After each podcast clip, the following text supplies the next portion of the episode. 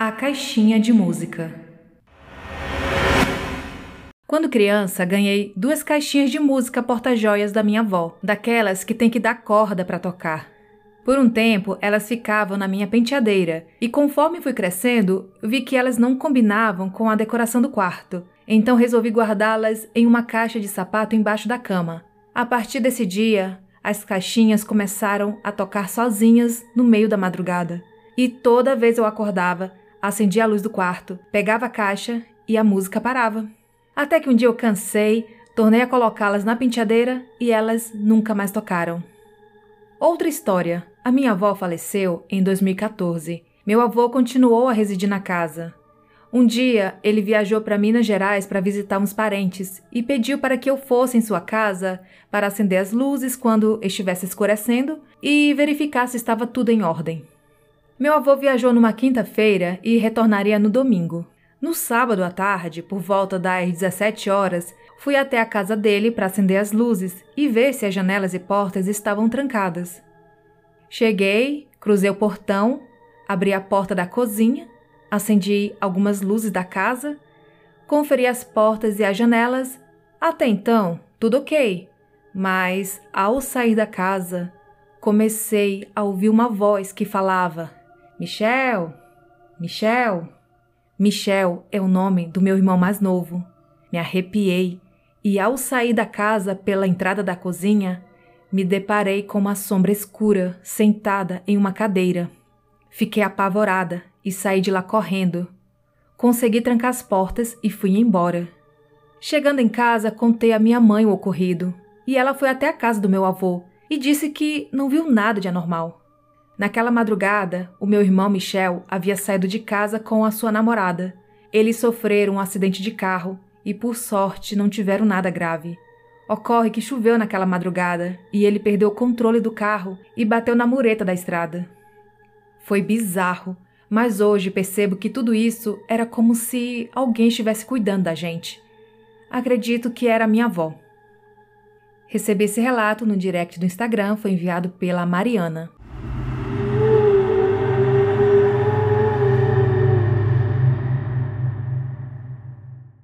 O Lobo Mal.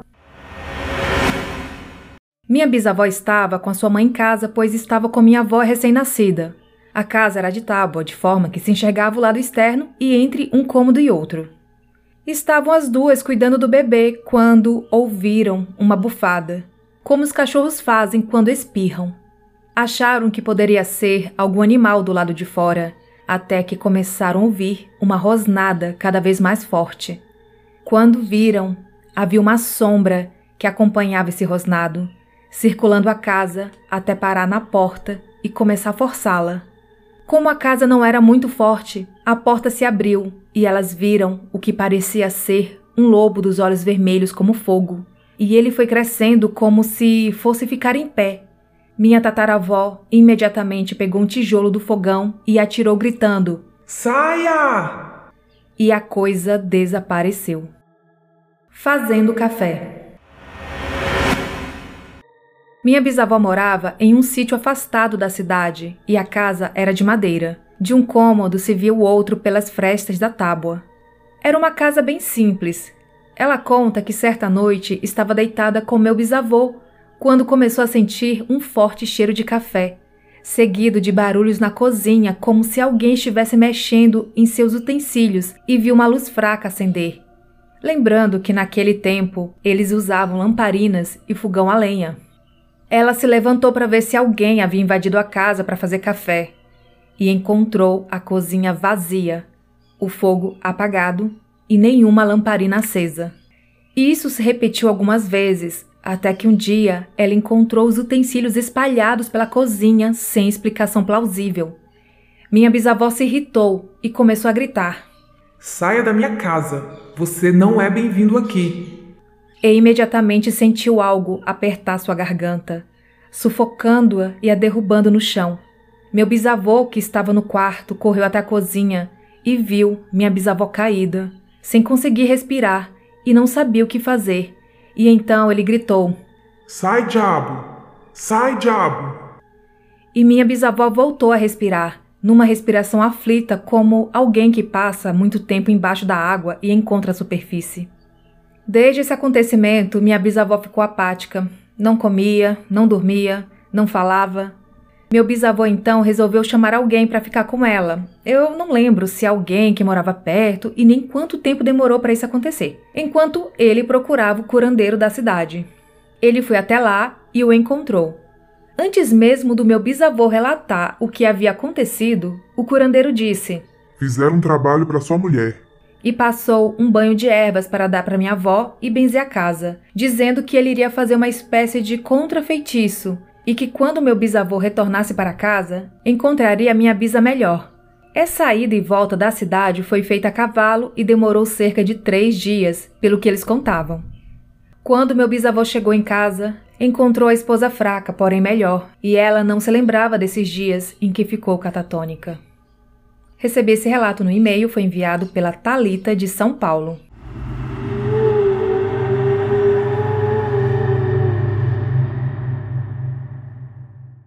O vizinho no telhado. Pessoal, antes de começar o relato, eu vou avisando que ele é um pouco pesado, com descrição de violência, então quem for mais sensível é melhor pular. Olá, Daniela, eu sou Ana Júlia de Uberlândia novamente, e dessa vez o relato é bem grandinho, mas é uma história tão assustadora em todos os sentidos que nenhum detalhe deve ser deixado de lado. Esse é outro relato da minha colega de trabalho, a Marina, e aconteceu há cerca de 15 anos aqui mesmo em Uberlândia. A Marina tinha um vizinho, um rapaz de 21 anos que vou chamar de Pedro. Pedro era uma pessoa muito querida na vizinhança, não tinha que não gostasse dele. A mãe desse rapaz era casada com um homem, padrasto do Pedro, que era pastor, mas ele era um homem ruim e perigoso. Marina conta que um dia ele matou um cachorro na frente de todos, bem no meio da rua. Um dia, esse padrasto agrediu um senhor com pauladas e o Pedro não gostou Queria que o padrasto fosse embora da casa que era dele, pois o pai lhe havia deixado de herança. A mãe ficou do lado do padrasto de Pedro, e juntos os dois armaram o assassinato do rapaz. A mãe foi viajar e o padrasto esperou que Pedro dormisse e o asfixiou. Depois, atingiu sua cabeça com uma machadinha diversas vezes. Enrolou Pedro num lençol e, com um carrinho de mão, se livrou do corpo. Ele queimou o colchão e as roupas e a machadinha ele enterrou no quintal, debaixo de uma bananeira. A vizinhança logo estranhou o sumiço de Pedro e começaram a questionar a mãe, que voltou de viagem, e agiu como se nada tivesse acontecido. Sempre que lhe perguntavam sobre Pedro, ela falava que ele estava na casa de algum parente. Inclusive, uma vizinha sempre insistia que ela ligasse para a casa da tia, onde supostamente Pedro estava, para ter certeza de que estava tudo bem mas ela dizia que havia falado com ele há três dias e que estava tudo bem. Então, certo dia, a vizinha invadiu a casa e conseguiu pegar o número da tia. Ligou e, como ela já desconfiava, Pedro não estava lá. E a tia afirmou que a última vez que o viu tinha sido no mês anterior. A vizinha insistiu que a mãe ligasse imediatamente para a polícia e reportasse o desaparecimento. Mas assim que elas estavam prontas para sair, foi anunciado no jornal que o corpo de um rapaz com as mesmas características de Pedro havia sido encontrado no lixão da cidade. Foi um caos, pois a mãe não queria entrar no IML para reconhecer o corpo e a vizinha teve que ir em seu lugar. O velório dele foi ainda mais sombrio.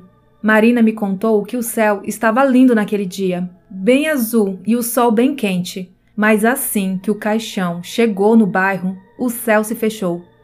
As nuvens escuras cobriram tudo e ameaçou chover, mas não caiu uma gota sequer. Pedro foi velado dentro de sua casa e próximo ao seu caixão estava gelado, muito frio, quase como se tivesse um ar condicionado ligado. O clima era muito pesado, obscuro, e Pedro estava com uma expressão de grande dor. Todos estavam emocionados. A revolta fez com que a vizinhança ameaçasse linchar a mãe e o padrasto, ela acabou fugindo e desapareceu no mundo. O padrasto foi preso logo depois.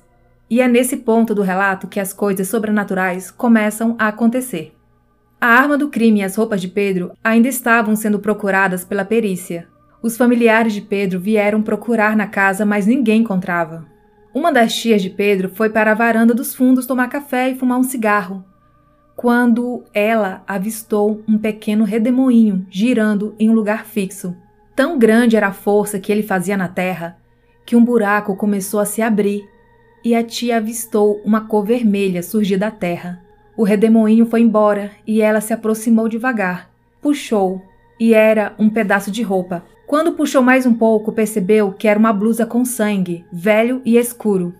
Imediatamente ligaram para a polícia e eles terminaram de desenterrar e encontraram a arma do crime e também as roupas que Pedro usava no dia. O padrasto foi condenado e a mãe de Pedro, como dito, sumiu no mundo. A casa ficou vazia e os anos se passaram. Certa noite, Marina estava com mais cinco vizinhos na porta de sua casa. Já era quase dez da noite quando ela viu alguém em cima do telhado da casa de Pedro. Ficava andando de um lado para outro, e aquilo já era bastante assustador, pois a casa estava desocupada há anos. Quando ela viu que era Pedro, deu um grito para os outros: Vocês estão vendo aquilo? E todos olharam e viram. Ah lá, é o Pedro! Uma das vizinhas levantou do banco assustada e o pânico tomou conta de todo mundo. Era aterrorizante. Marina me contando pessoalmente, eu a vi arrepiar todinha e também me arrepiei junto. Era assombroso e era uma aparição para quem quisesse ver. Pedro corria no telhado, estava inquieto e todos conseguiam vê-lo perfeitamente. Ele, por fim, se sentou na beirada do telhado e começou a balançar as pernas. E então, na frente de todos, desapareceu. Marina me relata que todos na vizinhança têm algo para contar sobre aparições relacionadas a Pedro, que ele estava espiritualmente presente em fenômenos sobrenaturais ligados à sua morte ou à casa onde ele morava. Anos depois, a casa foi vendida, mas acontecia coisas sobrenaturais como passos e vozes com muita frequência. Eu, Ana Júlia, acredito que quando um crime bárbaro e cruel como esse acontece, o sobrenatural é inevitável. Afinal, foi uma alma levada antes da hora. Descansa em paz, Pedro. Esse relato recebi no e-mail enviado pela Ana Júlia.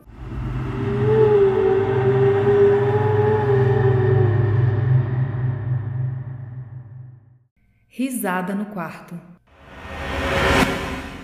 Para contextualizar, sou cientista social. Passei anos pesquisando comunidades quilombolas, indígenas, rurais mas meu assunto profissional é ciência e pesquisa socioeconômica. Sempre fui cético e minha análise diante de fenômenos sobrenaturais parte de uma ótica descrente. Mas recentemente venho me aproximando mais da minha espiritualidade e este ocorrido foi repensado na minha cabeça. Mas eu quero deixar claro que não é um relato explicável, mesmo considerando meu ponto de vista e descrença. Eu devia ter por volta de uns 10 anos Morava na região de Jabaquara, próxima à Avenida Bandeirantes. Hoje a casa é alugada e eu nunca conversei com o inquilino sobre isso. Era um dia normal e não se trata de uma memória de criança em que lembro apenas de fragmentos. Sei exatamente o que aconteceu naquele dia. E, relembrando, sou cientista social. Já estou considerando que pode ter sido o aspecto psicológico de uma criança, e mesmo assim continua sem sentido. Fui dormir e era por volta das 22 horas. Eu não tinha adormecido ainda, então não se trata de uma paralisia do sono ou visão embaçada que pode vir da hora em que o cérebro ainda não está completamente desperto. Fazia uns dez minutos que havia deitado, quando escutei um barulho na escada de madeira que ficava próximo à porta do quarto. Notei a presença de algo, mas não era um alguém. Senti o frio entrar pelo quarto e simplesmente perdi a voz. Não vi nada, mas uma risada de voz grossa ecoou pelo quarto, que era grande e tinha essa característica em relação ao eco mesmo. Imagino que tenha ficado por volta de um minuto sem entender o que estava acontecendo. Com o tempo, a voz foi baixando de intensidade e lentamente o calor voltou ao meu corpo, assim como a minha voz. Era comum sentir algumas coisas estranhas naquela casa, e até hoje eu não me sinto bem indo para lá. Outra coisa aconteceu quando eu era mais velho e eu estava no terceiro ano do ensino médio em Tamboré, São Paulo. Era umas quatro da manhã e eu estava na casa de um amigo. Estávamos conversando e nos encaminhando para dormir. No quarto dele há aquelas janelas de madeira, estilo veneziana, em que a luz de fora cria uma sombra para a parte de dentro. Mas eram quatro horas da manhã e havia apenas a luz de um poste do condomínio. Mas qualquer coisa que passasse por fora refletia dentro em forma de sombra, Mas reitero, eram quatro da manhã e estávamos no terceiro andar de um condomínio extremamente seguro. Passou claramente uma figura, o que nos pareceu uma capa, que quando passou preencheu toda a sombra referente à janela, voando como se fosse uma grande sacola passando luz de fora. Mas você já viu alguma sacola gigante voando às quatro da manhã no terceiro andar? Os pássaros voam por lá e o formato é de longe diferente, então não há essa possibilidade. Já havíamos observado várias vezes e nada nunca tinha preenchido a sombra daquela forma. Nós nem conseguimos dormir naquele dia. Fica aqui o meu relato e admiração pelo podcast.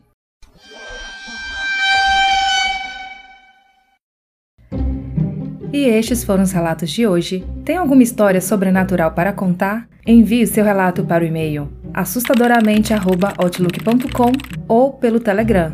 Siga o Instagram assustadoramente podcast. Ajude financeiramente o canal no site do Apoia-se ou através do Pix assustadoramente@outlook.com. Você também pode ajudar seguindo nossas redes sociais, espalhando a palavra e qualificando o podcast dando 5 estrelas. Entre para o grupo do Telegram e siga nosso canal no YouTube. Todos os links estão na descrição deste episódio. Até a próxima quarta!